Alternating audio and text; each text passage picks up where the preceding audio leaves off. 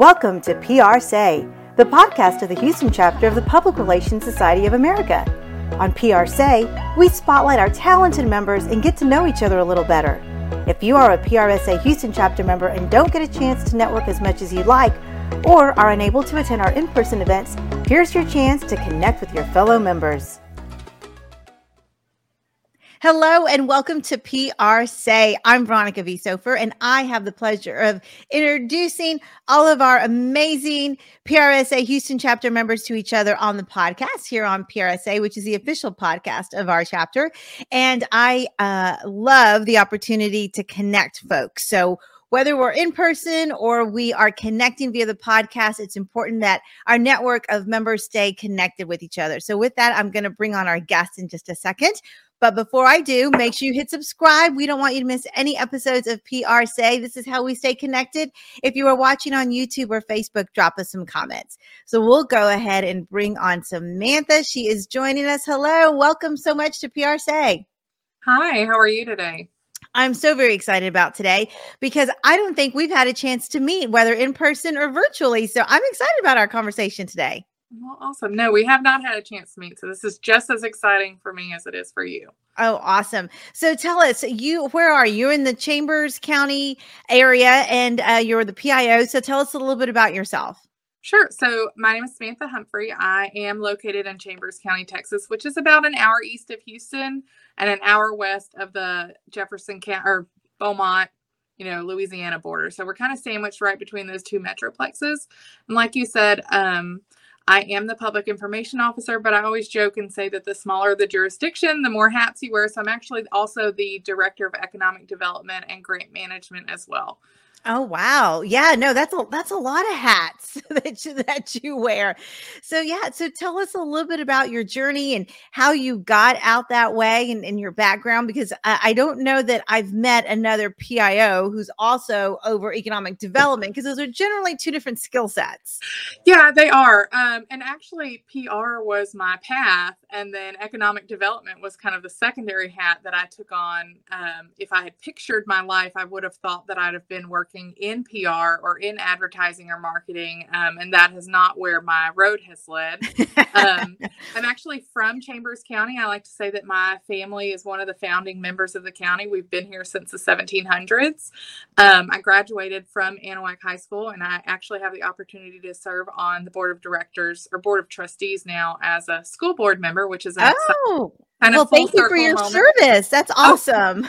yeah, I enjoy it. It's a great opportunity. Um, but I graduated here in 2009 and went on to UT Austin, I majored in public relations, got my Bachelor of Science, and um, some family circumstances um, led to me coming back here to Chambers County. And I actually started out with the county in um, the Texas A&M AgriLife Extension Service, kind of focusing on community building and capacity building within my community. Um, in 2018, I was asked if I wanted to move over into my current role as Director of Economic Development and Grant Management. Uh, and I took that leap of faith. And that actually came before PIO. Um, I kind of happened into becoming the public information officer for the county. Um, we had a another staff member that was serving in that role. Um, Chambers County is still really rural. We're less than 50,000 population wise. Um, and so we didn't need a full time PIO. We didn't have a full time PIO. And the person that was performing that job was doing an excellent job, but we were only utilizing that during disasters. And so yeah, we had sure. no regular communication with our audience, um, which is incredibly important for the um, private sector, but even more so for the public sector because we are um, beholden to the public as taxpayers who fund our organization, but also my upper management, Commissioner's Court, is beholden to the public because they're who elect them. And so um, during Tropical Storm Imelda, they asked if I would come into the Emergency Operations Center and serve as deputy PIO because I did specialize prior to this kind of career path in social media. And so that's mm-hmm. where they needed me to help out was in, in amping up our social media presence and getting that information out. I mean, we all know that 55% of adult Americans get their news from social media. That's right. Yep. Yeah so I kind of started there, and then um, you know we were in the EOC for a couple months during tropical tropical storm Imelda. Six months later, found myself back in the EOC for COVID nineteen, And at that time, our previous PIO transitioned into a different role. And so our county judge asked if I would kind of take over the helm as the public information officer. So, like I said, totally secondary to my job. I'd been in my role as economic development director for a year before I was ever the PIO.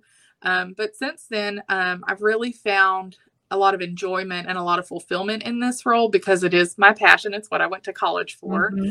Um, and it's given me an opportunity to really kind of build communities and to expand those communities that we interact with on a daily basis.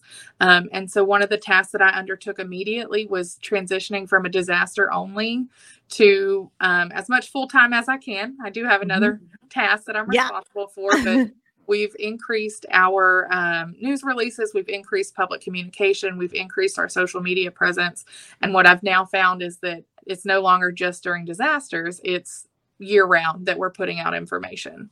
Mm-hmm. And that's so important, right? Because we talk, we've had other guests on in the government space, and um, I have a school PR background. I was the chief communications officer for a large district here um, as well. And the expectation for how often you communicate is 24 7. Oh, there's, absolutely. There's not that gap. And so I know when we're talking to folks at the county or any of the other quasi governmental um, agencies that our members are a part of, it's it's no longer something you can just do on occasion. It's got to be full rotation because that's what ex, that's what our expectations are as, as a community. Right. So last week I had the opportunity to talk about disaster communications at the County Judges Hurricane Conference. And one of the things that I talked about was that expectation. Mm-hmm. And what we found is that the public looks to us for information. And we want to be the source of information because we know how misinformation can run rampant, especially in the public sector, especially in government. And if we're not constantly providing information and constantly sharing updates on what we're doing, they'll look somewhere else. And that's, that's where right information comes into play. And for my role, which does kind of have a background in disaster, it can be life threatening. If you're not following the correct channels for information, if we're not putting information out often enough to know to, or to be at the forefront, then it could be dangerous for people. Yeah. And so you're absolutely right. People expect information from us around the clock. Yeah, yeah. Well, it sounds like you're doing a fantastic job. Now, do you ever get an opportunity to connect with other PRSA members? Um, I, I, know there are folks that live out that way and work out that way. Um, mm-hmm. So, how often do you get a chance to connect?